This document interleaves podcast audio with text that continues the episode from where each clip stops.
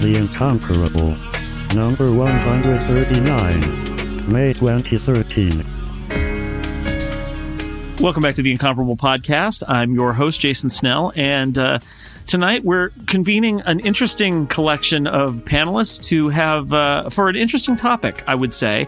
We're going to talk about A Wrinkle in Time, the classic children's book, the first in what apparently is a series of five books on this subject, but I remember none of them but the first one and only read, I think, one of the others. But uh, the uh, news peg here, the thing that makes this extra relevant for today's audiences is that recently Hope Larson uh, created a graphic novel adaptation that I also am holding. I have each of them in one hand right now. Many of us remember this book from our childhood. In fact, the I am holding a 1978 Dell Yearling edition of A Wrinkle in Time with the childlike handwriting of my wife on the inside from when she lived in Hollywood, California, when she was nine years old, uh, and I and then of course the new Hope, Hope Larson. So we're going to talk about this book and who knows where it will take us. My panelists to discuss this are Lisa Schmeiser. You heard her laughing. Hi, Lisa. Hi. It's good to have you here. It's nice to be here. Thank you. Serenity Caldwell is also here. Hi. Hi, Jason. Good to have you. And uh, his first time, not not really appearing on the podcast, but his first time as an actual panelist. It is the author of the incomparable radio theater on the air, and somebody who reads things apparently too, because he's read this. It's David Loehr. Hi. Hi. Glad to be here. Yeah, it's good to have you. A Wrinkle in Time. I remember this book very clearly from when I was a kid. I, I my copy didn't, I think, survive to my adult life. I had a uh, wind in the door. I think that that I managed to keep for a long time, and I always thought it was funny that I had the the se- one of the sequels and could never find my original. And then I thought I had found it, and it turns out that it was just the one that my my wife had brought to the to the marriage. Mm-hmm. Uh, it's like her name's on the inside. It's proof that it's not mine. But um, but and I have this memory of that yellow cover with the uh, the sort of centaur alien with a rainbow coming out of its back. And this is the copy I'm holding in my hand and now. some This- they've, got, flowers. they've got the they've got the rainbow wings on the the the centaur pegacorn thing. Yeah. And then and then in the middle is the floating green it brain. oh, I don't have that. Yeah, that's the one I have. No. Yes, it has the floating green it brain in the lower third the lower third of the book. Wow. Spoilers. And then there's the uh then there's the the, the rainbow pegacorn uh uh dude. And then mine says the Newbery Award winning classic, Madeline L'Engle. Yeah, yeah, that's wow. Yeah. That's we have slightly different editions. My, I'm not really happy with my rainbow um, rainbow centaur person. Uh, I actually like the rainbow centaurs in the Hope Larson adaptation a little bit more because they look like wings, whereas this is like. This is like the painting on the side of a van in the 70s. Yeah, it's like a rainbow. They were stabbed in the back by a rainbow, and now there's a rainbow stuck in their back. No, because you can just see it's it's like a, it's like on a it- the, there'd be a purple van, and you know there'd be like a dream catcher hanging from the window, and this would be airbrushed onto one side of it, and the people driving it would tumble out, and they would smell like menthol. Right on, man. Exactly. Yeah. Far It's a out. more That's spiritual unicorn. yeah. yeah. Sure. Sure. More exalted, more in keeping with L'Engle's uh, aesthetics. So I guess we should start by talking a little bit about about what your history is with this with this book. If you've got a, a fond childhood memory, like I said, I remember reading it and the sequels and keeping it around and finding it very strange. But I, I didn't have, um, m- you know, my my memory of the book. The only one that I could remember, you know, is this first book and. It's funny. My memory of it is very specifically the the beginning more eh, although at the so thinking about it i kept thinking i only remember the first couple of chapters and then there's this whole other plot that happens after that and then in reading it back the part that i remember as the very beginning of the book it's like more than half the book because this book is a very strangely paced and I, I think we'll probably get to that where things that i think of as like, like sort of setup and meeting the characters you, you realize you're more than halfway through the book and you're still just sort of meeting the characters. Uh, but so let's uh, what what are um, what are your histories with it? Let's start with lisa.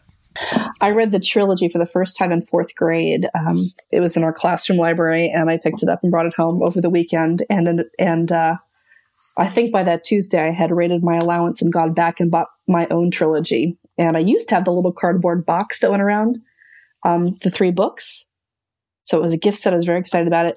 Um, it would not be an exaggeration to say that um, A Wrinkle in Time blew my mind, and um, the thing that sticks with me to this day is toward the end of the book when um, let me find it. Da. Um, Mrs. Whatsit talks about the sonnets. Um, it's oh on page, yeah, it's on page 179 in my book. the human And- condition in which humanity's life on this earth is described as a sonnet. sonnet. And what she explains is that a sonnet only works when a son- and, and and and I think one of the reasons it stuck, it stuck is we were actually doing sonnets in class at the time too as a form of poetry. So so the seed was there, but just the idea that within very strict parameters you could you had limitless potential to to work up and within and to create something beautiful that somehow managed to jump outside those parameters while honoring them and being shaped by them. That was an idea I had never encountered. Um, because nobody in my because it's not like you know you have these conversations with your parents over the dinner table and they explain to you now honey you know if you set strict limits and discipline what you can do is cultivate the mental base that you, you like your parents aren't going to do that when you're eight or nine or ten years old. And this was really the first time i was able to put together things like if i understand and learn the fundamentals of math or language or music or writing once i figure out what those are i can do anything i want with them. And the metaphor of create of of limitless creativity within very strict structure has been one that I have found to be incredibly useful throughout my entire Oh, yeah. life, and I and I and I credit this to his book. So you know, I can literally feel my brain, the pathways in my brain shifting and moving around when I when I read through that the first time, and uh, it's it's it was indelible. That said, I've still never been able to conceptualize a tesseract. Like I just can't. It's a square squared and then squared again. Yeah. Even Meg Murray has to think about it really hard and then go, oh, oh, I had it for a second. yeah. uh, David, what's your uh, original uh, sort of history with this? Well, uh, you know, my mother was a writer and she was also a theologian. So, you know, I kind of came at the books with, you know, a little bit of the religion going on at the same time because they're fairly religious. Um, and so, I mean, they were just always in the house. You know, as far back as I can remember, there was this one bookshelf that was Tolkien and C.S. Lewis and Madeline L'Engle and Charles Williams. And, and one day my mother just took, uh, she actually took Swiftly Tilting Planet, which was the third one, and took it off the shelf and said, here, try this. And I don't know why she gave it to me out of order, but whatever. Continuity. And um, Spoilers. spoilers. well, and and of the last two that she wrote that are in that set, they actually they're not chronologically the last two. It's really weird. Um, anyway, uh, so I mean, I I had read them when I was I think in second or third grade, and it was the same kind of thing. It was sort of, oh my god, you know, the the the. Uh, the, the thought the thought of the sonnet and and that you know you you could create you know once you figured out the pattern you were set for everything else right? And then i didn't read them for years and years and years. And so it was interesting to come back to them now and sort of fill in the blanks as i was going because i read the graphic novel first and i and i was like wait that where did she, what did she leave out there? And then i went back to the book and went oh yeah i remember that. Um was a little surreal but uh but yeah it, it, it was- it was sort of interesting again how much i remembered of the setup and how much i remembered of the the um the place setting for each uh each environment they go to Right. and I didn't remember the details. I didn't remember the quotes or the the the very very faint theology that's in there. Serenity, what about you? This was a book I read very, very early on. When I was younger, um, my parents were musicians. They played at a at a church every weekend, uh, and before the church service, they had to go in ridiculously early, 6.30, 7 in the morning, uh, to get everything set up and to start uh, start choir. And in the meantime, my mother would drop me off with uh, a friend, a, a mutual friend who also went to this church. Um, and her daughter, Kate, was the same age as me. And I think at this point we were probably six or seven, something like that. Maybe maybe closer to ten. I mean, we we basically hung out every Saturday for five or six years. And Kate and um, and her mother were rabid book collectors, and her mother worked for the LA Times. So uh, every week, I was basically going over to Kate's and pulling off a different book from her shelf and uh, taking it and hiding it in church. Um, and when uh, when I accidentally picked up Wrinkle in Time, it was one of those things where uh, you you start reading it and you don't really realize that it's a book that's going to affect you as much as it does because it starts off very simply. Um, but very truthfully, you know, I'm even even at nine or ten, uh, you can still it still resonates very deeply. The feeling of you know if you're a little bit stranger than everybody else or you're a little bit outside of the curve, um, you can really identify with Meg. You can identify with Charles Wallace, um, and there there are a lot of these characters that really resonate, um, even if you're not quite sure why they resonate. It's a it's a book for me that you know, when, when I read it the first time, I just thought it was brilliant, and I went I went back and I stole the rest of them from Katie and read through those up a storm, and then basically pestered my mother daily until uh, I could actually go to a bookstore and buy the set. Um, but you know, when I look back on it, it's a weird. It's a it's a book that I value very. It's a book that I value very highly. It's a it's a quartet that I value very highly and that I've read these books over and over and over again, probably second to, you know, Little House on the Prairie or it's it's just it's a weird sort of thing. Um, this book resonates to me in images almost rather than uh, phrases. Although it's funny enough, reading through um, Hope Larson's graphic novel, which is just beautiful, um, and visualizes the characters in such a fantastic way without actually taking away from your own imagination of what it looks like and what um, what Mrs. Who and Mrs. Whatsit all look like. Um, when reading the graphic novel, it was I found it funny how many of those lines I actually could recall by mm-hmm. heart mm. even though i you know if i if i sat and picked up the book again i, I don't think i've read the book in 10 years now um, but there's so much of it that's laid so deep in my subconscious.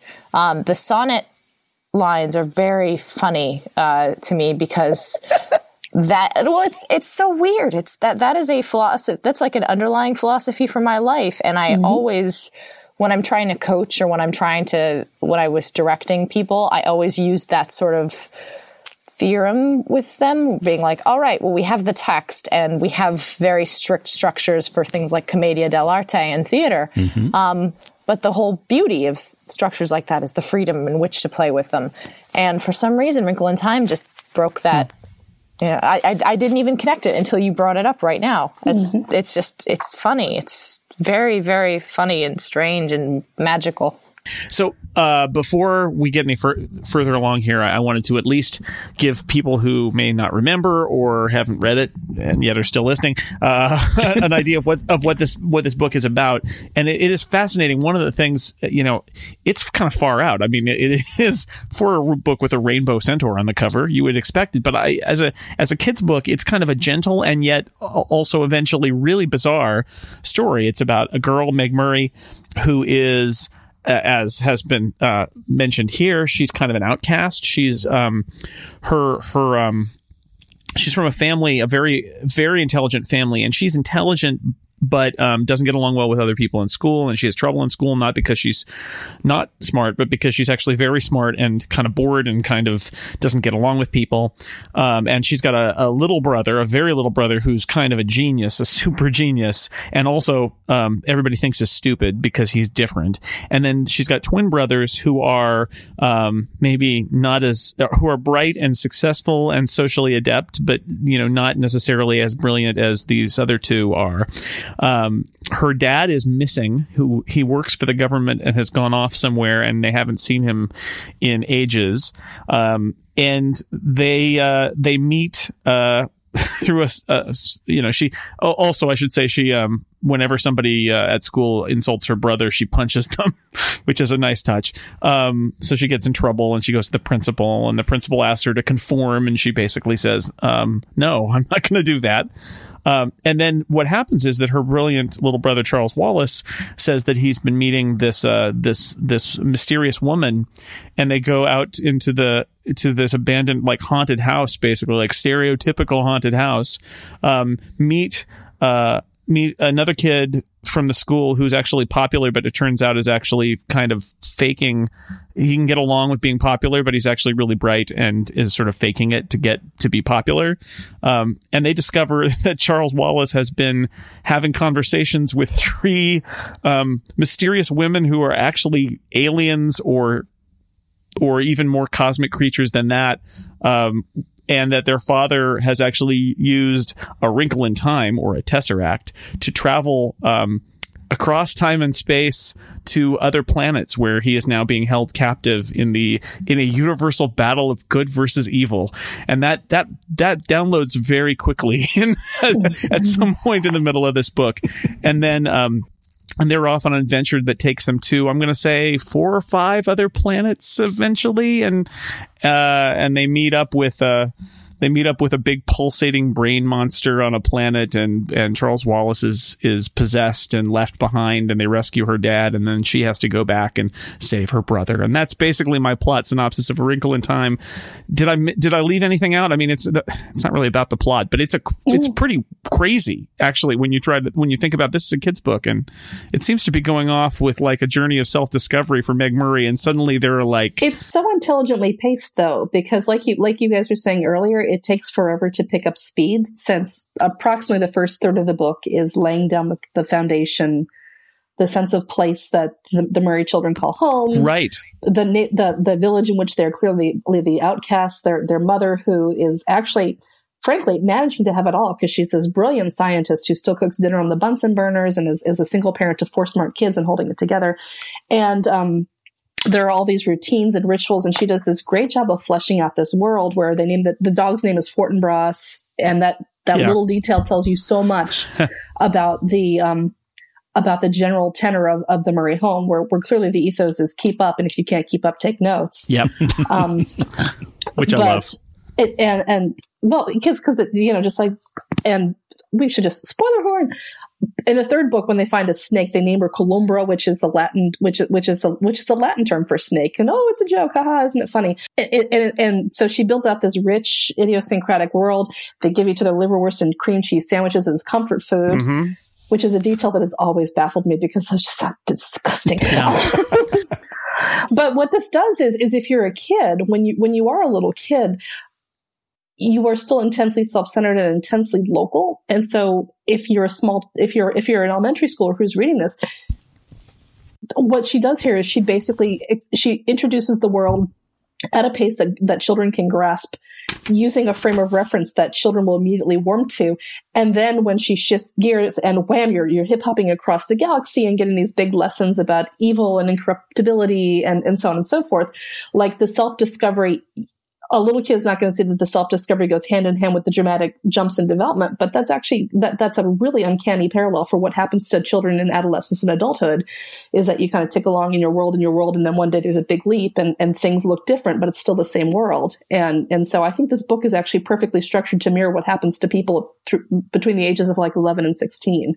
So, so starting with the family, I, and you made a really good point there, Lisa. This this book is, uh, you know, setting up this family that is proudly apart and different, and and how and they're they're very different from the people who live all, almost to this kind of ridiculous extreme where where um what is his name? Cal? Calvin? Yeah Cal. His mm-hmm. his um you know his mother has like no teeth.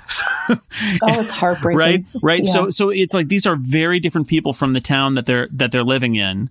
Calvin and, o'keefe yeah. mm-hmm. and, and um and that's great on one level because they're brilliant and and have you know and mom is cooking stew out on a Bunsen burner while she's doing chemical experiments and things like that. But it has a cost because at school conformity is actually what is being sought here. And I, I thought when I was reading it no when I was reading at the beginning I was like oh no wonder I love this book. This is you know because because Meg is having a hard time fitting in and you know gets really frustrated. And, and I just I was like okay I totally identified with that. Um, but it, it's so that that's one aspect of this is that it, this really interesting thing about this is a very interesting, brilliant family, and they don't fit. They don't, and it doesn't matter necessarily uh, except to Meg and presumably eventually to Charles Wallace because they don't they don't fit. And unlike the twins who just kind of slide along.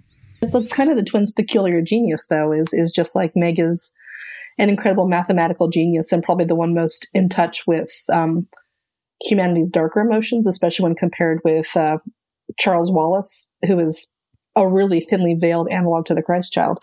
Um, Dennys and Sandy have managed to figure out how to pass, for lack of a better word, early on. Yes. Yeah. And and they're they're very skilled at passing. And I think I, I and and I've always felt like they kind of get short shrift in the first three books. I haven't read the one in which they they star, as it were, but I've always felt that they kind of get a short shrift because to grow up with the family that they had, and then to make the deliberate decision that yes, we're going to be good at sports, we're going to manage to to straddle the line between these two cultures that we, we have to negotiate with at home and, and not home.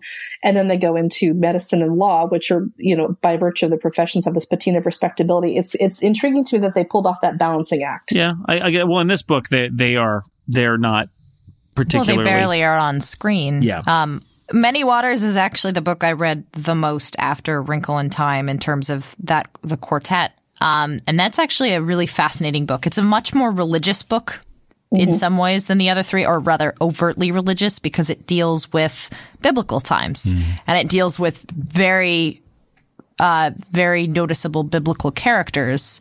Um, so you, you know, the initial jump into the story can sometimes turn people away because, oh, it's heavy, heavily Christianity. Um, but their reactions and their sort of working through the story of basically Noah and the flood um, gives them a really, really interesting character background that you don't see in the other three books. So I, I mean, I, I really like that book, even though I know it gets kind of a unfair, unfair shrift, and it's um, it was published a lot later than the other three because it was published in between her second set of quartets uh, that star um, spoiler alert, uh, Meg and Calvin's kid. Uh, so I haven't actually read any of those, but um, but Many Waters is quite good. Uh, so uh, when I was reading the, here's what I did. I read the graphic novel, and then I went back and read the the book again. And when I was reading the graphic novel, I was thinking to myself, was it was it this weird? And the answer is yeah, it, it was. Um, I found that out. But but one of the things one of the things that I thought was was did obviously as a kid I kind of missed the or didn't notice or didn't you know just didn't read on me both the there's a, a, religious aspect of this that we need to talk about and there's also this kind of you know this individualism message where i always thought oh is this gonna is this gonna turn out to be some sort of like coded Ayn randian thing that i didn't realize was awful when i was a kid and now I, I, oh my god and it's not but um but it is about there there's this whole thing about individualism in here and it, and you see it at the beginning and at the end and it's a strong thread throughout uh, but before we get there, I do want to talk about religion and, and get your your guys' take on it because um, Lisa and Renan both mentioned it, and mm-hmm. David mentioned that his mom was a theologian. So we're to get into it here. I am not a particularly religious person, although I did go to Sunday school, uh, so I had a background uh, in that when I was a kid reading this for the first time. What struck me about the religion in A Wrinkle in Time is that it's mentioned, but it's not it's not that overt. It's more, I, would almost say it's almost more like the wallpaper of religion that it's, it's just a thing that's part of the world and not, uh, you know, I, I, hate to say it, but these days you get this this real push and pull, whether it's either re- uh, religious propaganda or it isn't. It's yeah. either about science or it's about religion. Right. It's about mm-hmm. art or it's about religion, but everything is pitted against each other that, you know, literally you can't have something. If something's got religion in it, generally the feeling today is that that's, that's because it's propaganda. And in many cases, that's because it is propaganda. And this struck me as being something that, like, there's that great scene where they, they ask about this. They say there's a struggle between, you know, darkness and light, which is just as easily Star Wars as it is the Bible. Um, but they, they say, now, who do you think are the people who fought for the, for light? And one of the kids says, Jesus. And they're like, mm-hmm. yes. And they said, but also, and they list off a bunch of artists and scientists. And I thought, now see, that's really interesting because it's not, it's not, uh, you know, hey, hey kids, I'm enlisting you in the cause of good like Jesus, you know, he's fighting on this side. And it's like, no, it's him and and uh, Leonardo, you know, Leonardo da Vinci mm-hmm. and, and, and, Shakespeare and Einstein, right? mm-hmm. And so I thought that was really interesting. And there, there, there's a Bible verse that Meg needs to remember later on. And I mean, it's definitely there. And, and, and the, um, the, uh, the, the alien, uh, horse people, rainbow people are kind of angels and are referred to as such by Cal at one point, but it's not like they're angels. It's more like, how do I describe them to you? I can't really think of it. And it's like, uh, guardian angels, they're kind of like that, right? It's not, it just, it, it managed to use religious imagery and talk about religion as it was part of the world without seeming like it was super coded propaganda. At least that's how I read it when I reread it, kind of being wary about what I was going to find inside. Yeah, it's almost like a step forward from C.S. Lewis's Narnia books in a way because it's it's the it sits in the weird, Yeah. you Yeah. know. I- I- well, and that's an example where the Narnia books are actually, I think, much better coding for religious uh, parables than the um, his sci-fi books, which are much more heavy-handed, I think. But go ahead. Yeah. Well, no, I mean Narnia Narnia is very heavy-handed but in a wonderfully lyrical sort of way where it's never, you know, it's never so overt that anyone under the age of 12 is going to catch on. Um, whereas Wrinkle in Time and its successors are very much yes religious religion is in this world religion is part of this world religion influences what is going on but religion is not the end all be all and religion works in concert with these other you know with science and with art. And there there can there's it almost makes an argument that there can be no religion without science and art and that they all they all must work together or else the entire fabric of the universe falls apart. And you kind of get a little bit of that with it in terms of you know we're we've taken away everything for vast structure. And in this structure there's no real religion there's no real art there's no real mm-hmm. science. It's just everybody you know under this grip No, indiv- Or- no there- There's borders without without creativity. It's the antithesis Exactly. of a sonnet. right. yeah the, the the point that Jason makes about um, the, you know Jesus is somebody who changed the universe for the better, but scientists do and artists do as well. I grew up as a Catholic in the Bible Belt, and um, I grew up, in fact, in a neighborhood where the Southern Baptist moms managed to um, make the case to my parents that I should be sent to Southern Baptist Bible school during the summer, so I so my soul could be saved. So. Um, My. Nice. Well, it you know, it's it. Welcome to the Bible Belt. Welcome to the South. And so to, to uh, again to have the idea that there was more than one way to be a good person in the world and to do good towards the world. That was an idea that I needed to have expressed to me in legitimate ways as a child, and and this book does a wonderful job of doing that. Um, I do wonder if it's more of a product of its time because it was written during the early 1960s where religion wasn't seen so much as an us versus them thing as it Right. is today. Exactly. Um, it's much more gentle. Uh, if, whereas if you take a look at some of her older works, for example, I'm also a fan of her Meet the Austins books, and those are far more overtly religious and far more far more adamantly Christian. And I have noticed that as writers get older, they do tend to sink into whatever is going to give them comfort and validation. And it seems like L'Engle kind of did that with her work. Whereas I think this is only the second book she ever wrote. And and so she's she's still figuring, she's still finding her way as a voice. And she synthesized most of her major themes, but this is much more a product of its of its time in the 60s, which is there are a lot of different ways to to create miracles and wonder. Jesus Christ is one way of doing it. Scientists who can help us find the truth about the universe are another way. Artists that can help us express that truth about the universe are another way.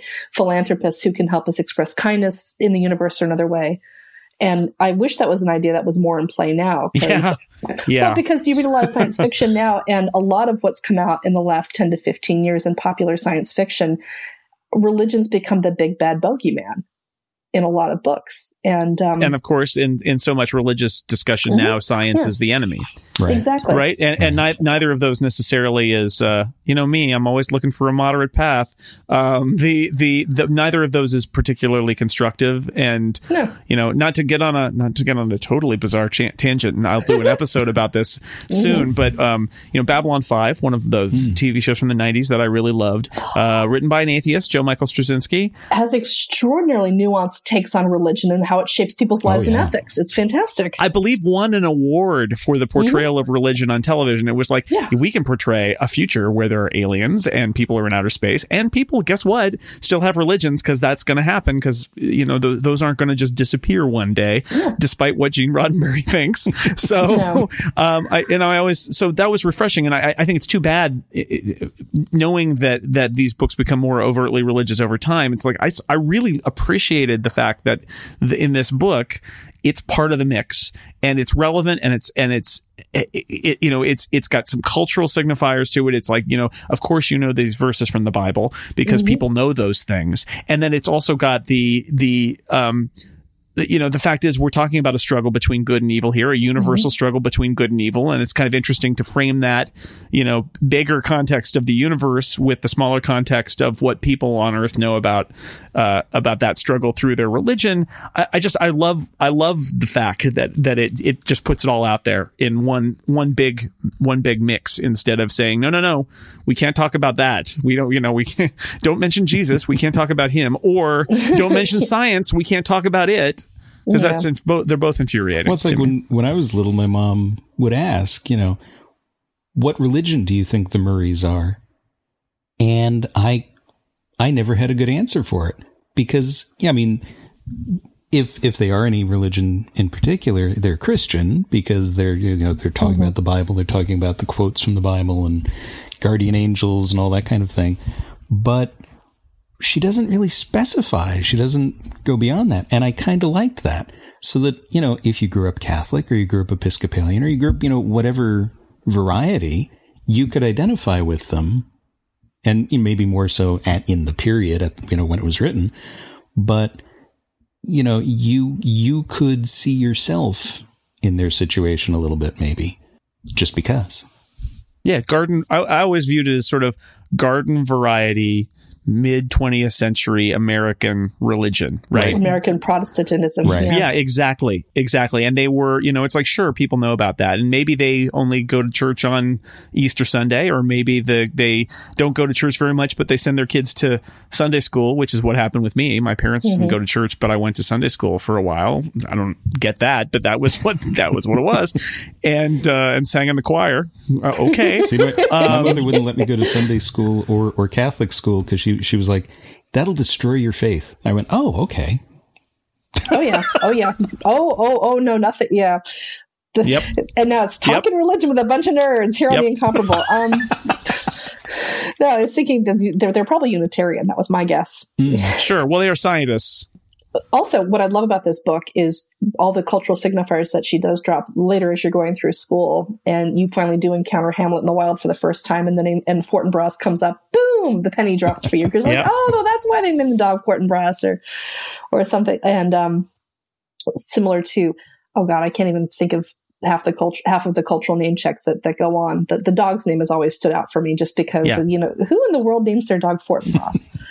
Well, some really, you know, I- Mhm. iconoclastic scientist types. yeah, yeah. with their bohemian ways and their lab in the back bedroom and they're they're in the garage or whatever it is and I don't know isn't that isn't that almost like a fantasy uh view of like the ultimate super cool science family right it is weirdly optimistic, and I'm kind of surprised. And, again, I'm kind of surprised the book came out in '62 because it predates Betty Friedan, and it also Hmm. goes to show that Madeline L'Engle had no exposure to actual working scientists because, um, yeah well, oh, Yeah. okay. First of all, and, and I say this as somebody who spent all four years of her undergrad firing up a Bunsen burner every day for different class for in, in different labs. Um, if you're doing the type of science Mrs. Murray was doing, the kind of equipment you need, you can't just, um, you know, go down to your local hardware store and and then oh, and and, and, and jerry rig that together. it could be her husband's uh, equipment that he got from the government but it's still He's a it- physicist. She's a biologist. Yeah, she later wins the Oh, Nobel right. Prize for mitochondrial you're work. right it's Um, real oh yes the mitochondria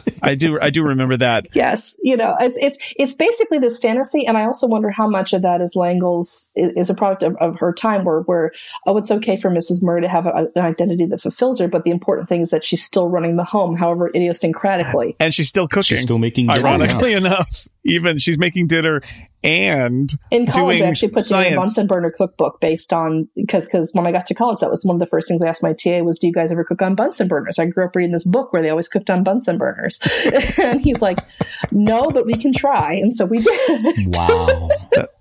That's yeah, yeah. You, you know, it is it is funny that her out there with her things because it is sort of like, mm-hmm. honey, I'm doing science out here. Like it's Yes. not. What are you? What what kind of science are you doing? Scientific kinds involving burners. It has science in the name. Okay, there's so science. science. All right. Also making stew. yes. Yeah. Try not to mix up my stew with my science and my liverwurst and cream cheese sandwiches. Oh my god!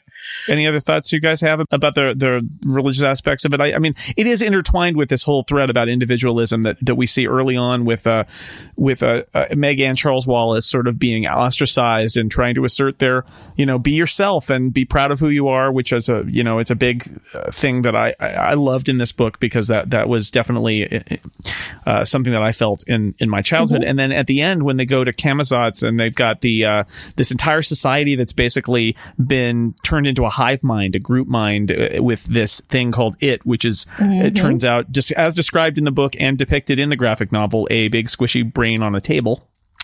Um, but it's representative of the the group mind, and it's a disembodied brain. There, It's communism. it's yeah, well, yeah, right. Well, Don't tell anyone. It's the Soviet. It's a red, it's a red brain. man with the red it's a red eyes. brain right But that so that, so there's that so that's the flip side of it is the is Yeah. the this is a place where everybody conforms and everybody is exactly the same and it's individualism and like i said i had that moment of like is this going to get really weird and and and ranty about you know about communism or indi- rugged individualism or anything like that. And it never gets that well i mean there is a pulsating brain on the table and yet it, i wouldn't say it gets super weird just sort of base level weird and it fits in with those other themes of individualism that don't aren't necessarily like in in soviet russia a brilliant girl daughter of scientist will sit at her desk right? It's not like that's what not what they're trying to, to, to say. Camazotz ball bounce you. oh yeah. Yes the poor kid who wants to bounce his ball and is tortured horribly for it Oh, that's that's kind of rough yeah. Yeah. that's kind of brutal I think the book as a whole pushes buttons on a lot of issues, but it never goes, you know, it pushes it about halfway and then takes the the hand off the fing- the uh, the button and puts your hand on it and says, "Okay, how do you feel about this?" Yeah. and it it puts a lot of the big questions and a lot of the thoughts um, regarding it and regarding religion and regarding how science flavors the book into the reader's hands, or at least it feels like that to me. i think you're right um, I like it. She has extraordinary respect for her reader's intelligence that way. Mm-hmm. And when you're a child, that's what you want is for, for an author not to talk down to you. One and one of the things I found really interesting this time through was that you know again going back to the religion a little bit is that it's the place where everybody knows and believes the same thing and does the same thing and acts the same way and that's what's wrong it's like Yes. ah that's really interesting the pulsating brain is is i- i- it's so so hope larson does this graphic novel have have you all looked at the graphic novel oh Oh, yeah, yeah. I bought it and read it this Yeah? weekend. Okay.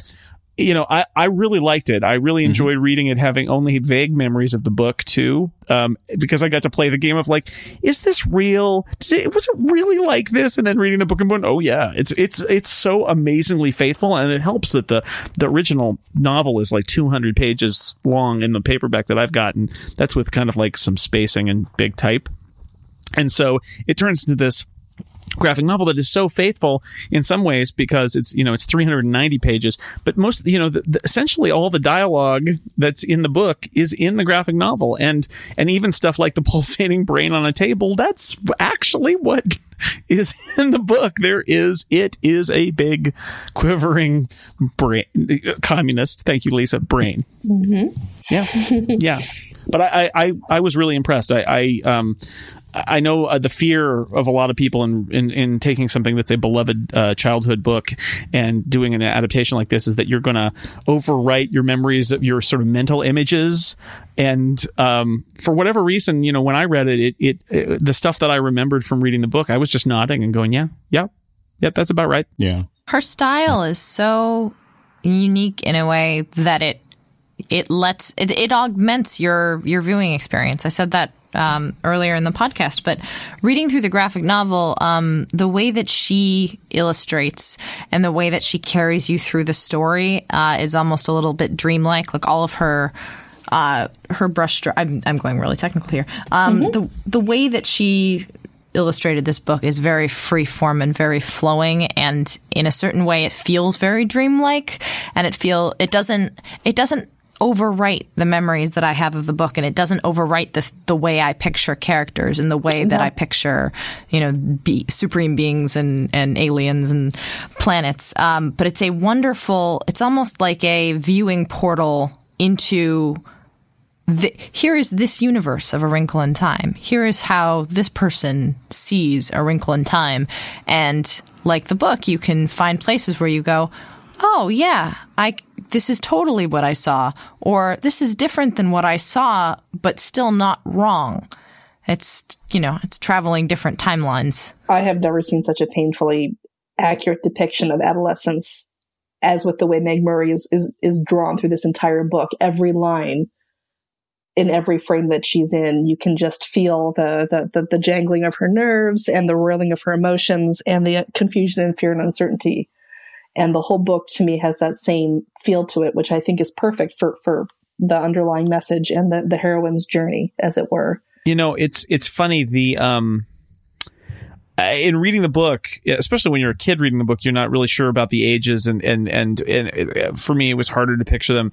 And and reading in the graphic novel, one one of the things I really liked about it is not only is it very clear, sort of like the age differences, and mm-hmm. she's she's the you know she is a, a, you know just in adolescence. Yeah. Um, but what I love about it is in the book it describes her. Well, it, it's not just description; it's her interaction with her mother, where her mother they say, oh, you know, her mother is beautiful, and um, and you know, whereas Meg is plain and awful, and her mom says something like, "No, no, no, no, no, this, I, w- I looked like you did when I was your age, and and you should, you know, just just wait." Mm-hmm. And it's tough. Adolescence is tough, and all your all your parts of your body and your face are growing at different rates and it's all out of sync, but it'll all work out.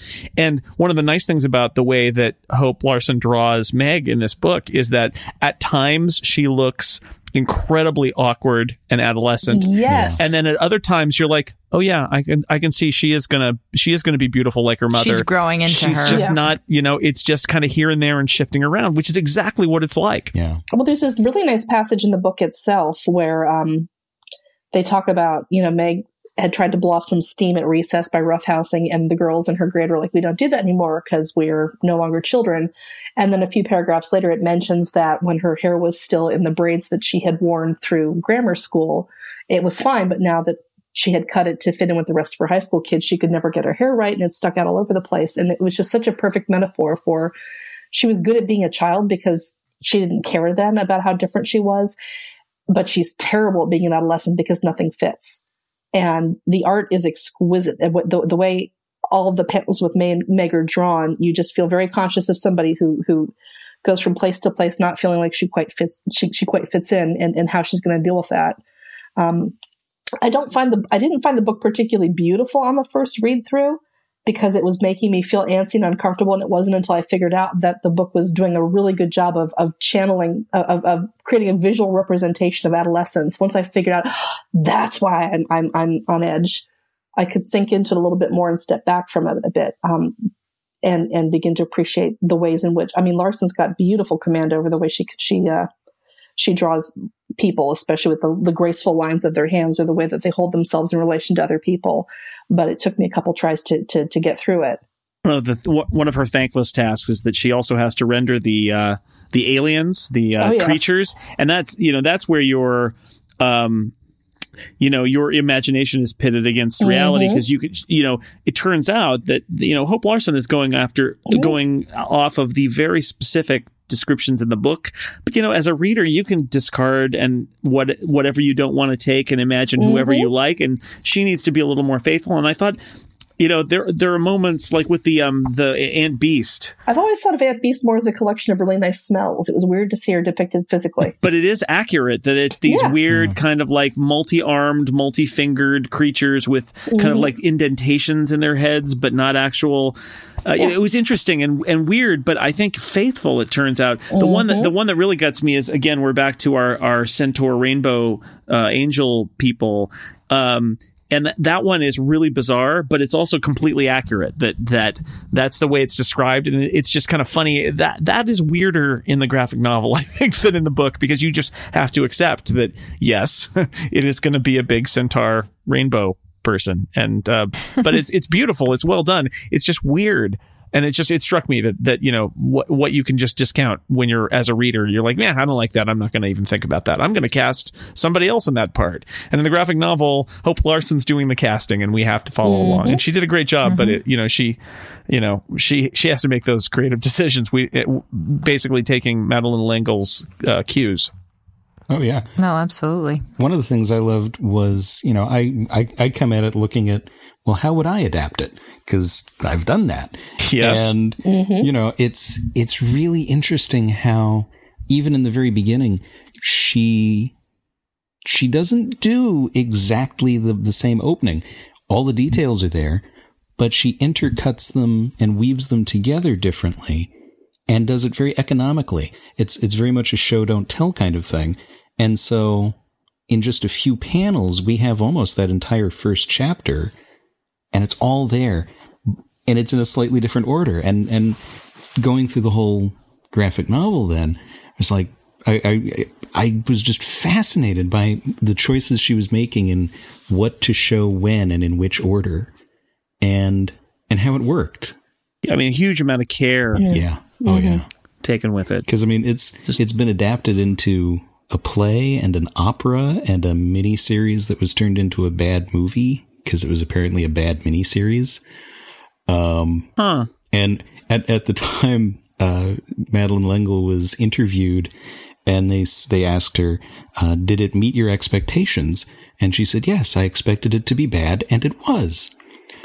so go Disney. I will. I've never watched any of the adaptations, and I don't. No. Th- I don't think I ever will.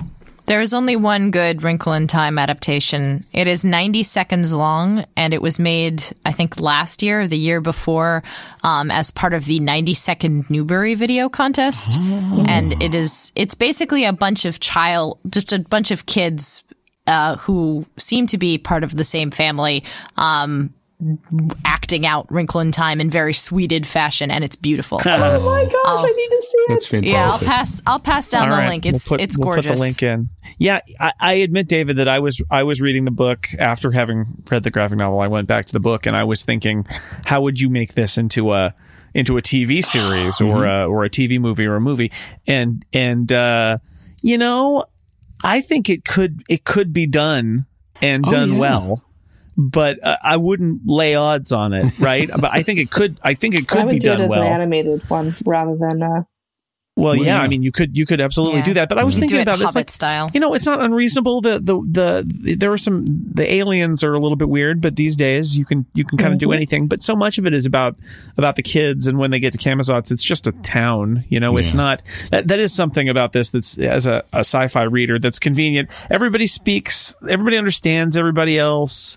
Uh, you know, the, the the they go to this far off planet of Camazotz, and it's it's just a town on a planet like you know presumably they have i mean there's kid with bouncing a ball. I mean they're not they're they're people right? They're not aliens or anything. They're just kind of other people. So you know it's it's it's outer spacical when it needs to be and of course, it's the Southern California suburb. and it's just a parable when it needs to be Yeah. you know th- which is fine. I, I don't mind. It's it's actually kind of fun. I was I, I actually was thinking about doctor who for a little bit while i was reading this because um it struck me as being very similar in the sense to creations from the early 60s in the sense that that the um the details the scientific details of it weren't really the point and so they didn't matter Right. and that it was really about the the the gestalt of the uh, you know it's just sort of like look it's a story go with it. it it doesn't stop don't stop to ask me about why this town has and this planet have humans on it when the other places have aliens. Just it's you know it's not the point of the story. And I felt like that with this too, which I, I like. I know it drives some particular kinds of sci-fi fans crazy because they really want it to be like completely scientifically explainable and accurate and all that. But it's you know it's it's not. It's not meant to be and i was fine with it. But i had that moment of like sure there are rainbow centaurs. Okay. Let's sure there's the smell the the furry smell people who can't see anything all right that's cool right? I don't need to think about how they evolved to that. I just it's fine. And actually i really love that. We didn't mention that but aunt beast and her people they can't see. Mm-hmm. So meg has to try to explain what light is to them which is fascinating. They're like oh well there's the warm part of the day and there's the cold part of the day but i don't know what you're talking about about light. And she has that realization like wow they i thought they were really sad because they can't see anything but they've totally got like five or six more senses than i have and i'm completely clueless to them and I thought that was a really nice um, bit of uh, of uh, thinking outside of of of your own pers- uh, your own perspective. That uh, for a kids book is really great. It's again about the different point of views. Yeah, Yeah. And it comes towards the very end of the book where Meg's already been forced to confront the fact that different people have different points of view that are equally valid. And by not understand, by not trying to understand them, she's making them as much of an outsider as the people who insist on making her an outsider. Right. If I were adapting this, I think I might take out the happy medium, though. I really don't know why that is in That's there. a, that's a daffy interlude. It is. Yeah. I mean, it gives you a little bit of backstory. Oh, you were a star, you gave up your life, and oh, Earth is awful, and and, and but you know, and, oh, Calvin's mom abuses him, but you know, they're they're But it's like it's weird. It's weird. It's like let's go to the happy medium. She's got a crystal ball. She's going to tell us about our past and our and future. then she And- passes out, and then oh, I'm really tired from watching you, from showing you these things. Poof, out I go. Um, let's actually let's Calvin O'Keefe for a minute. Um, they really over the course of the first three books, because again, those are the the ones that I think most of us in Generation X read. Um, you know, we've established that his home life is not great. His father drinks way too much, he, uh, beats the kids. His mother beats the kids. He somehow manages to emerge from this completely unscathed, despite these horrific details that come out in in subsequent books. Um, where where we find out that basically his mother had to marry the first man who came along because her stepfather was was um was getting ready to to sexually assault her and and yet Calvin comes out as this incredibly well adjusted, incredibly even tempered genius guy who handles his unruly who handles his unruly girlfriend and wife. Does that? I I, I have always had really mixed feelings because it seems. I, I'm not sure if, if this is meant to be empowering to to fel- to children who are growing up in similarly similarly dire situations, saying you know relax, you're special, you can get through this, or if this is just incredibly dismissive of how hard it is to grow up under those circumstances. Hmm. And as I get older, I find it more and more problematic. huh. I don't know. You know, Yeah. I mean, knowing the people that I do who have come from similar households, I would say that, especially being the eldest in that kind of a household, you do build up a certain. I I don't even want to say tolerance. A certain um, you you have to grow up very quickly, and you have to be very much the the person in charge and the person who has their stuff together because no one else does. Um, and I I see a lot of that in Calvin, but I mean I think you're absolutely right in terms of that's that is only one picture of that kind of a scenario. In but in this in this book i feel like uh you know calvin's role is i mean it's kind of interesting because they just kind of run into him but i i feel like i mean he's there to be part of the gang and to be supportive and to be a love interest uh, you know uh, promise of a love interest for meg but I, I think his number one role is to be like sort of like the twins uh, but but in that he is socially capable, but not like the twins in that we see with him, un- and and they don't get to show this in this book that um, that he really does yearn for more, and that him being popular is actually kind of a prison for him. Yeah. And I feel like that's like the, really the the own not the only the most by far the most important thing that he does in this book is just to be kind of like a, a connection for Meg of, of you know he's like her and just because he's popular doesn't mean he's happy and doesn't mean that you know he He's secretly freaky, as yeah, it were. yeah, and it's just another another color in the in the in the palette Yeah. of, of of freakiness. well, he's a grounding force in some ways, and Yeah. then Oh, yeah. Meg becomes his grounding force in terms Right. of Right, they're holding learning hands how to. while Yeah, they're tesseracting. And, Yeah. When it, uh, you know, going back to the the thought of how much setup there is, it's also, uh, you know, you sort of build this sense of comfort with the characters and with their lives, so that when they're ripped out of it and thrown across the universe and everything, it's that much more dramatic because we've we've gotten used to their family life now too. that's why I love the first half of this book, It- and I wouldn't complain about the fact that it, it the the plot is crammed into like four chapters at the end. In many ways, I mean, in many ways, it really is. It's like, really, they're going to the they're going to the planet now, and and the last couple chapters, like, wow, they're going to resolve. How are they going to resolve this? And they do. Yeah, when Mr. Murray finally gets ripped free and everyone's reunited, there's like three pages in their back Zip. on their hillside behind the house, and you're like, whoa, that's kind of an Yep. abrupt yeah ending. but i but i don't mind it because the, the the the first half is so great and memorable and the, the scene setting i mean it is very important. It, it all pays off later but it's very important to to get that and it's really enjoyable too. I mean i really enjoyed the the length of time spent on the midnight snack during the hurricane. Yeah. Is ridiculous. Yeah. And it's mm-hmm. great, right? It's it's incredible detail. Charles Wallace is down there. Meg goes downstairs. He's waiting for her. She figured he'd come upstairs, but he's like, "No, I knew you'd come down." He's got the liverwurst and cream cheese sandwiches, and the the mom comes out and he's ready for her, and the you know. It, incredible levels of detail that are totally not necessary, except it paints that wonderful picture of their relationships and where they're, you know, how they all interrelate to each other in this family. And, and that's, for me, that stuff was actually the most memorable, uh, 20, 30, 40 years later, uh, was that stuff and not, not the pulsating brain on a table, which I didn't No. remember at all. The kid with the ball, I remembered. Oh, that Oh, kid. God. But oh, I scarred once in did a your poster mind. of Camazotz for a book for a book contest, and so I've always remembered that. Meg being protective of Charles Wallace is something that I that stuck with me all that time. That she was the big sister who was going to get in fights with other kids who said mean things about her little brother. That boggles now as an adult. It made sense to me because I, I beat up more than a few kids who picked on my brother because I was his older sister, and and it was well, it was my job to kill him, not anyone else's. Um, but I, I, I went back and I realized there's like a ten year age difference between the two of them, and I thought, Yeah. what the hell kind of town is she living in where people are making fun of four year olds? To to to Mhm. their to, to, to a teenager's face. I mean, you know what what what on earth? Uh, that's the same kind of town where her father supposedly has disappeared to go for another woman.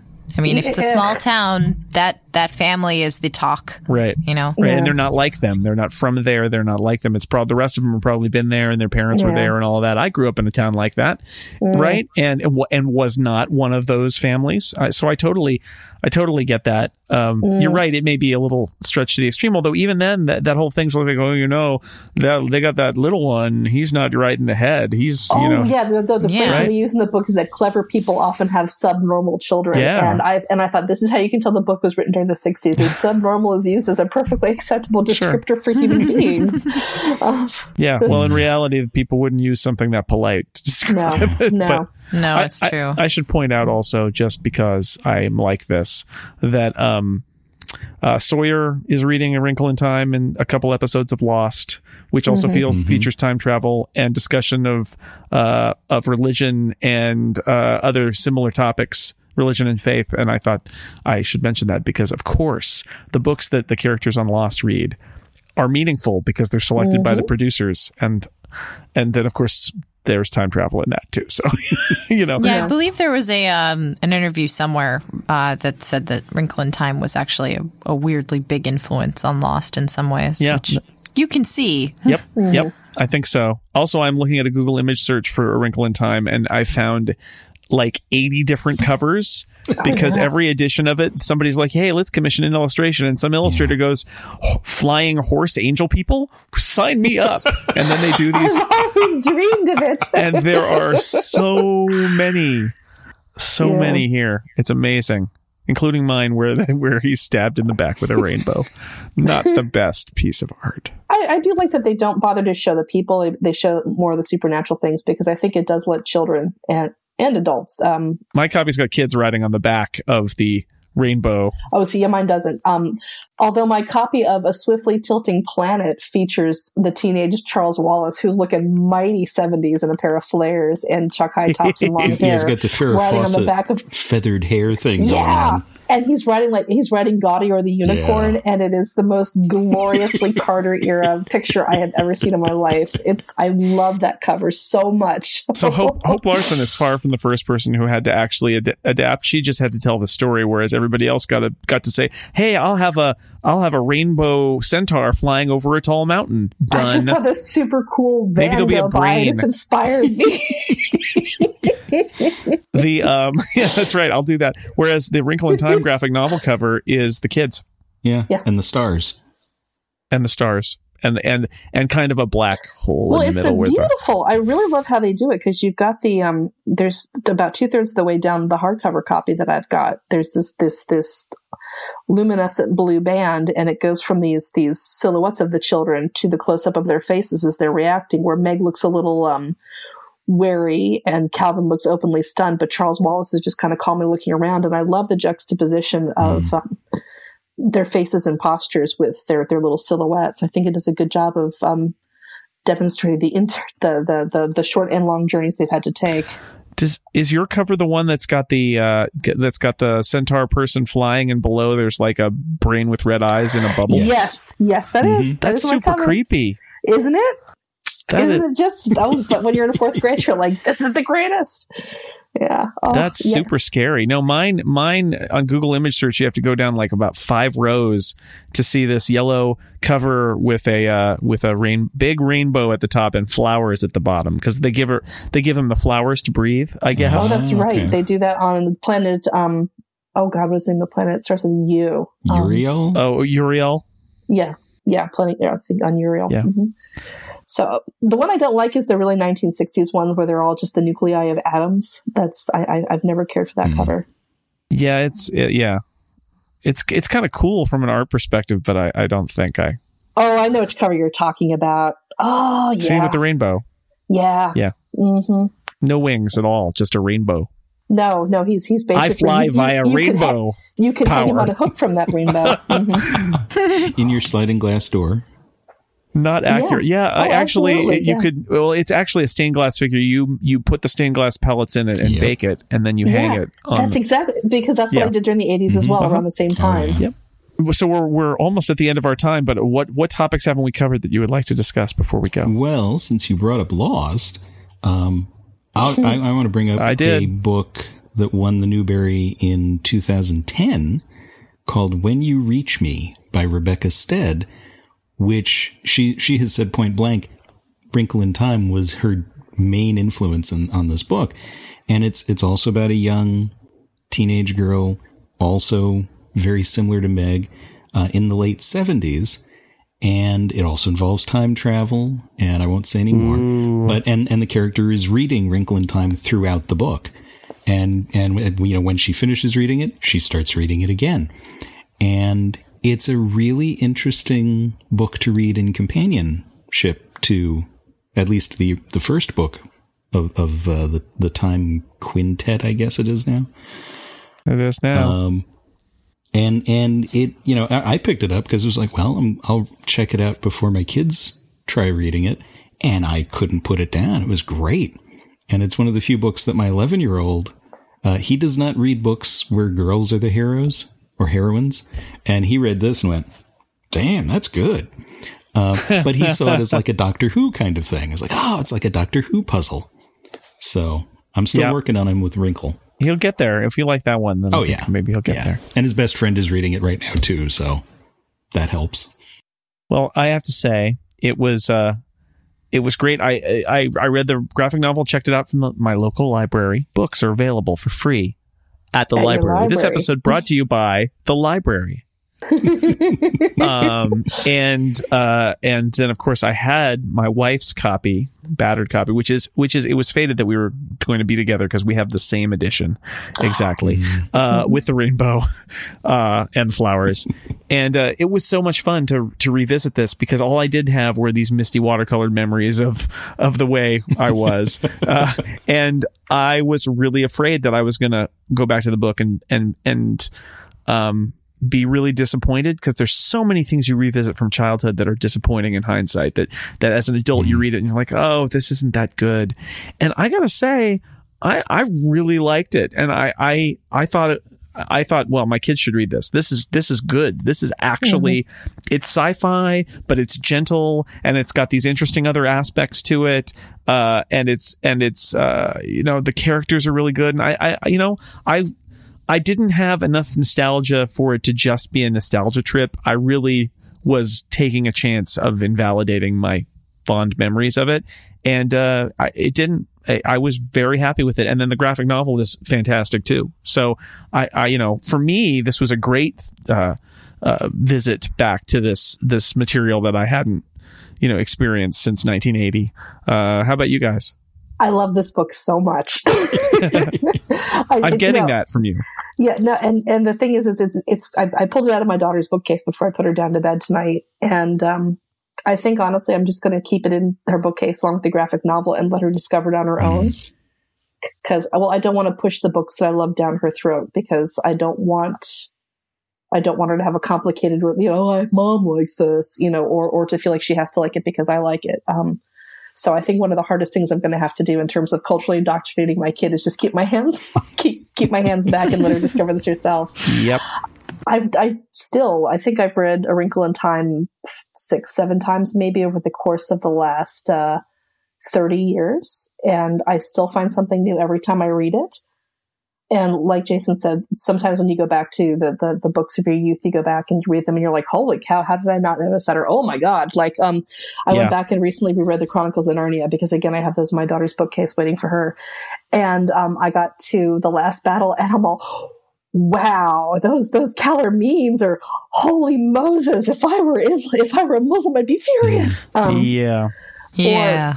yes. Or, um, similarly, I have girlfriends who are reading Little House in the, the, the Little House in the Prairie books Oh man. with their daughters and they're like those books are incredibly problematic and i'm like oh how so and i went back and oh now i see how so um They are, but uh, yeah and i don't know if it's because my love for this book is all is is is incredibly irrational and still tied into the 10 year old who read it I'm just I'm tell I'm here to tell you it's not. Yeah. Yeah. I am here to validate your choices, Lisa. There are things i can see that are basically relics of, of the early 60s or of the time where, where she wrote it you know a lot of the language that she's choosing Sure. um The tramp is the one that gets me. It's like you gotta you gotta update that because nobody nobody's gonna be talking about the tramp. There's a tramp that was seen around town. yes yes yes What? no they're no longer Huh? tramps they're homeless people Yeah, homeless Um, people. Yes. or um, when they refer to Charles Wallace as a moron affectionately, I'm like, oh my god. Yeah, could be- maybe not. yeah. But um, y- so so I find some of the, the the the cultural artifacts to be interesting. But oh my gosh, every time I read this book, I'm I'm always glad that I did. I, I don't have that same cringy oh or or oh my gosh, it's it's you know wow, I had no idea this was you know racist or or what Yeah. have you. Um, Of course, I should point out here that it's easy to sidestep the um, the, the the the multicultural questions in this book because uh, it's a fairly homogenous group of, of of people who do the time travel, and even when they run into other cultures, it's all incredibly respectful. And and uh, that said, I would love to see how the Murray family does negotiate in the streets of New York City in the late 1960s.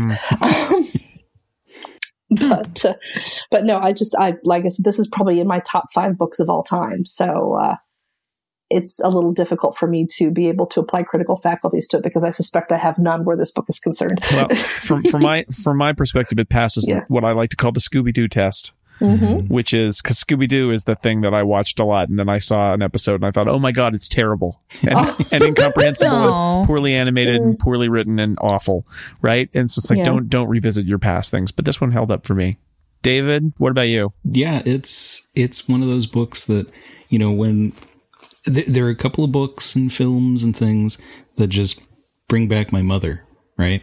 And and you know even just like passages or quotes or something, and you know when I find myself writing something that either she she might have written or or that she would have loved, you know, it just sort of hits me like a ton of bricks, and this is one of those books.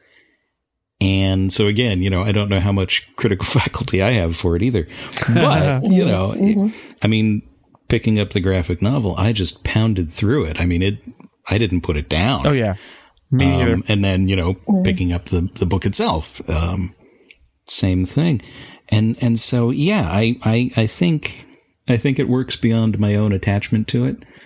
Um, and yeah, it'll be interesting to see what my kids do with it, if they do with it.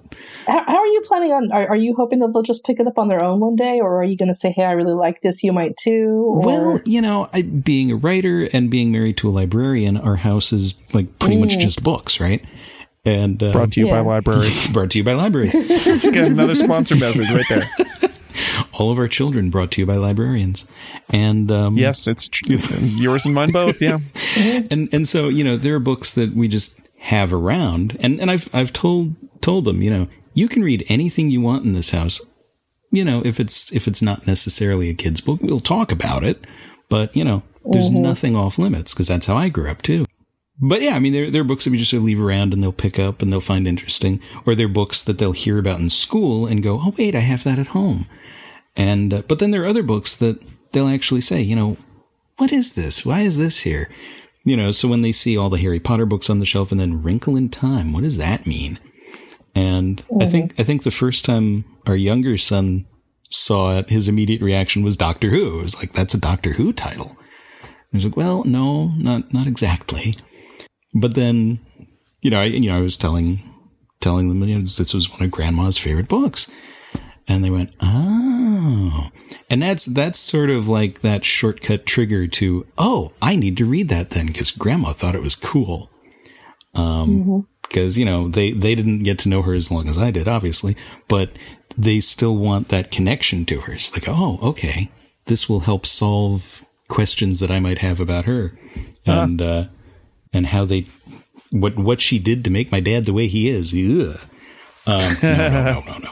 But um, but yeah, for the most part, we just sort of let them discover, and uh, it's it's Yeah, it's fun yeah. to watch them go. Wait, you read this?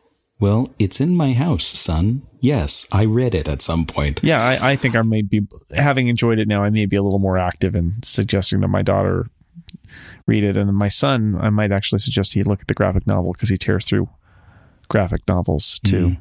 Ren, how about you? How does it uh how does it hold up upon revisiting? Wonderfully. Um, I'm. I mean, it's probably no surprise. The um, the graphic novel has been either a Christmas gift to friends or a you know if I if I have somebody who needs a Christmas gift, they are getting a copy of the graphic novel. it's basically been my way of you've never read Wrinkle in Time. Here, Try this. take this. Yes. You- You'll like it, I promise. one of us, one of us. Would you like to sign up for my newsletter? why are you waving Would your you hand in my like to face? throw a ball in tandem for a long yes, while? it's- yes. you can skip rope. Would you enjoy this lovely, d- tasty turkey dinner? Dinner, mm, with gravy and trimmings. yeah, no, it it stands up wonderfully. I I really love this story. I love her writing. There are so few authors that I can think of that immediately spring to mind where their 400 page books, their you know 200 page books are just 200 pages of poetry and 200 pages of imagery and Ray Bradbury is one and mm-hmm. Madeline L'Engle is another and I I mean the, her her books are one of I did not bring a lot of books from Los Angeles when I moved uh, across the country back to Boston. Uh, I've still had them all in a box waiting to be shipped, but it probably says something that her books, my Ray Bradbury books, and my Diana Wynne Jones books are the the ones sitting on my nightstand right now. Well, this has been uh, a fantastic uh, change of pace, I think, for the incomparable too, to do this sort of combination of a of a, a classic uh, uh, book from our childhood and a, a modern graphic novel retelling, which is a, has been a lot of fun to to revisit. And we were four for four in not being disappointed by revisiting it, which is also a good sign to not trample on those wonderful childhood memories, but have them reaffirmed. So, yay for us. Um, until the next yay until the next uh, edition of the incomparable um, i'd like to thank my guests for being on this journey with me lisa schmeiser great to have you as always This was so much fun. Thank you. it really was serenity caldwell thank you too Thank you. Always a pleasure. And David Laura, it was great to have you on an actual episode. It was great to be here. Thank you. Yeah, thank you for coming. And I'm Jason Snell, your host, as always. Thank you for listening, everybody. We'll see you next time.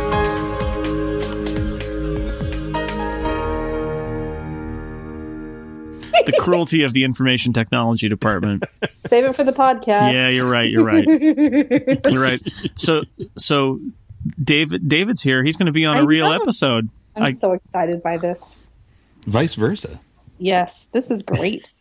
oh my goodness. Well, it's it's cool because it's it's a, a. I mean, just the whole series was one of my mother's favorite series. I mean, she was a Don't, don't, theologian. uh, you might want no, to. no, no. I'm just, I'm just, I'll, I'll, you know. All right. But, but it was just sort of like, I- it's been so long since I read any of them, Yeah. you know. So it was nice to come back and be like, oh yeah, I remember that. oh my gosh. So, no, I, I have I have very was- strong feelings about this book. It's like it's in my personal canon. So uh, Oh yeah, yeah.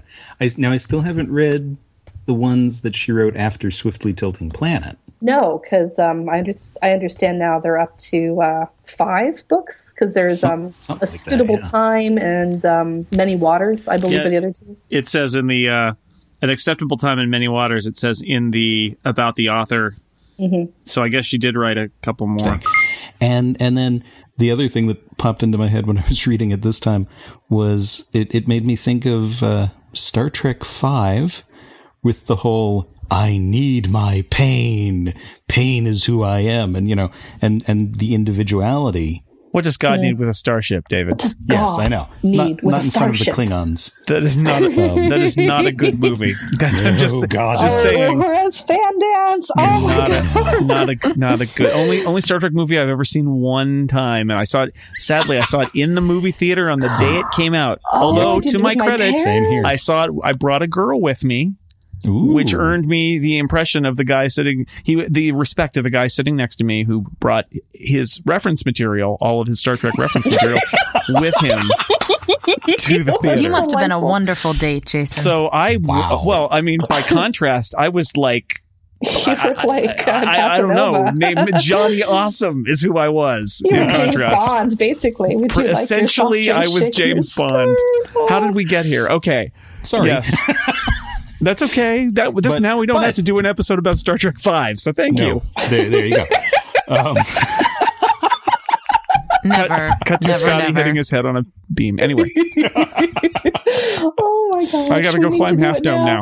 Um, I don't know how. I don't know how we got here. Um, Have we had the Ray Bradbury? We've done so many No. comparables that we we No, have, no 'cause Ray we need- Bradbury yet. because we Not need yet. to talk about Ray That Bradbury since he was. We do. uh, yeah, no, the first time I ever cried over a book, it was a Ray Bradbury book. So, uh, we'll get there. We'll get Yeah, oh there. I- god, I'll end, up, I'll end up crying on that episode of The Incomparable too. It's terrible. I, I always had that box of books that, you know, especially when I was moving around the country for a year, it was just the car box. I mean, there were, I had boxes in my parents' garage for about 15 years beyond when I left, but I always had that box of books that traveled with me no matter where I went. And, and so it'd be, you know, Wrinkle in Time and C.S. Lewis and Harlan mm-hmm. Ellison and, mm. uh, Ray Bradbury and Robertson Davies and, mm. oh, I don't have a car box anymore. I have a house. Yeah, No, Houses are useful for those sort yeah. of Keep, things. to keep your books in. Absolutely. Yes. and then and our kids will finally. Oh, I have this old Kindle that I keep stuffed with all the books I downloaded That's right. That's right. what with kids? Scott McNulty says that now. Yeah. and our friends who are still childlike. I tease, I tease, I tease. Oh my God, do I tease? So, We just Well, leave the Kindles they're- lying around the house and the kids pick them up one by one. yeah, that's Mm. actually, that was, that was something I wanted to ask you about was, um, I did, I did more of my readings as a kid by just kind of wandering by and casually swiping my mother's books and, and reading things. And there were things I shouldn't have read at the time, but I, I think serendipitous reading is one of the best ways for, for, for kids to discover what they like without having somebody explicitly steer them towards books. And I thought, gosh, I've, I've, I've switched to digital reading for so many of the things that I really love. How can I engender serendipitous reading in my own, in my own house if I'm not, if, if every, if I'm not leaving physical media laying around? So this is, My- this is something I think about a lot, actually. My feeling is always um, I buy a lot of books recent, like at, since I got the iPhone, um, and since the iBook store came out and since Kindle came out, I just I read a lot digitally. Uh, Yeah. But any book that I know I will want to read more than once, or that I know I will want to lend, I buy in hardcover. Yeah. And it's a way to basically say, okay, there are the books that I definitely want to read once, and then there are the books that I know are going to touch me for a while. Like um, The Night Circus was one of those where I read it through once on my iPhone's Kindle app, and then immediately after I finished reading, reading it, I was like, okay, I have to go out and buy the Buy hardcover one, right yeah. now. Yeah, I, I'm I'm mostly buying graphic novels now. But this is not the topic of this episode, so No. we should. We, No. Accidental book podcast is happening now. No, we'll, we'll yeah. get we'll get we'll get back to it, but um, it's true. What what is the my kids are, are well, my kids do have lots of lots of paper books though. It's mostly me now that that has the mm. electronic books, but who knows how that'll change. Hmm. Yeah. You need to do this more with us, David. I would love to. Agreed. No, get back to work on writing the sequel to the Fog or something. Oh, yeah. or actual work Yes. that you get paid for. the, something like that. spoiler insert spoiler. All right. Yes. Thank you for listening, everybody. We'll see you next time. Bye bye. I feel like the Traditionally, the guests don't say waving at the goodbye there, but that was great. Traditionally. I just had the. Bye bye now. Bye now. Y'all come back now. You hear? That'd be great. So, in it's completely off topic. In Star Tours, the re- the new Star Tours, they have Allison Janney as the robot. Yes. um, yes, they do. and s- Putty for some too. reason, Patrick I- Warburton. Patrick Warburton Yes. is in is in there too. Yeah. Yes, oh wow. Mhm. it's delightful. Well, Trixie needs to go to Disneyland at some point. We um, gonna, we're gonna wait until she can go under her own power because I don't want to. Yeah. Yeah, don't be the don't be the kid. person with the Yeah. stroller. But yeah, so every time I leave a room now, or every time I hang up on a conversation, I do the bye bye in it. The Alice Janney voice. It uh-huh. just comes out. It's it's. I have no control. She would be great for the Wrinkle in Time movie in my head. I think. Hmm. oh yeah. Interesting. yeah, I think she'd be See, great. you can't go more than about an hour with Lisa, and there's fantasy casting happening. The the ti- title suggestions were essentially I was James Bond. That's referring to me at the Star Trek Five screening, by the way. so I Yes, voted for that one. Brought to you by libraries, culture, culturally indoctrinating my kid. Flying horse angel people, sign me up. That's kind of long. I, I like flying horse angel people. Se- secretly freaky. Outer spacical, which I did say. Outer spacical. Pulsating brain on the table. Yes. Commie mm-hmm. brain. Scientific kinds of science. Honey, I'm doing science. No exposure to actual working scientists, Lisa. Talking religion with a bunch of nerds. Don't mention Jesus. And my favorite, of course, stabbed in the back by a rainbow. Anyway, I think stabbed in the back by a rainbow. is There's my some- It's pretty great. there's some good ones there. Yeah, but that's just the one stupid cover that I have. It's not even all the other covers. Flying Horse Angel, people. Oh sure. god, that cover is so 80s. By the way, I should say it. It is. I, although it's a, well, it's a seventy nine, I think. Yeah, it's got 70, kind of 78 80s, edition. That, that, that early 80s aesthetic that goes along with reading Rainbow and and and 321 Contact. Mm. But yeah. All right. okay. Thanks, I have- everybody. I have a freelance piece. I gotta work on Yes. that. All right, talk to you later. Good, good night. Bye. Bye. It is late. Good night. Yes. Good night. Bye.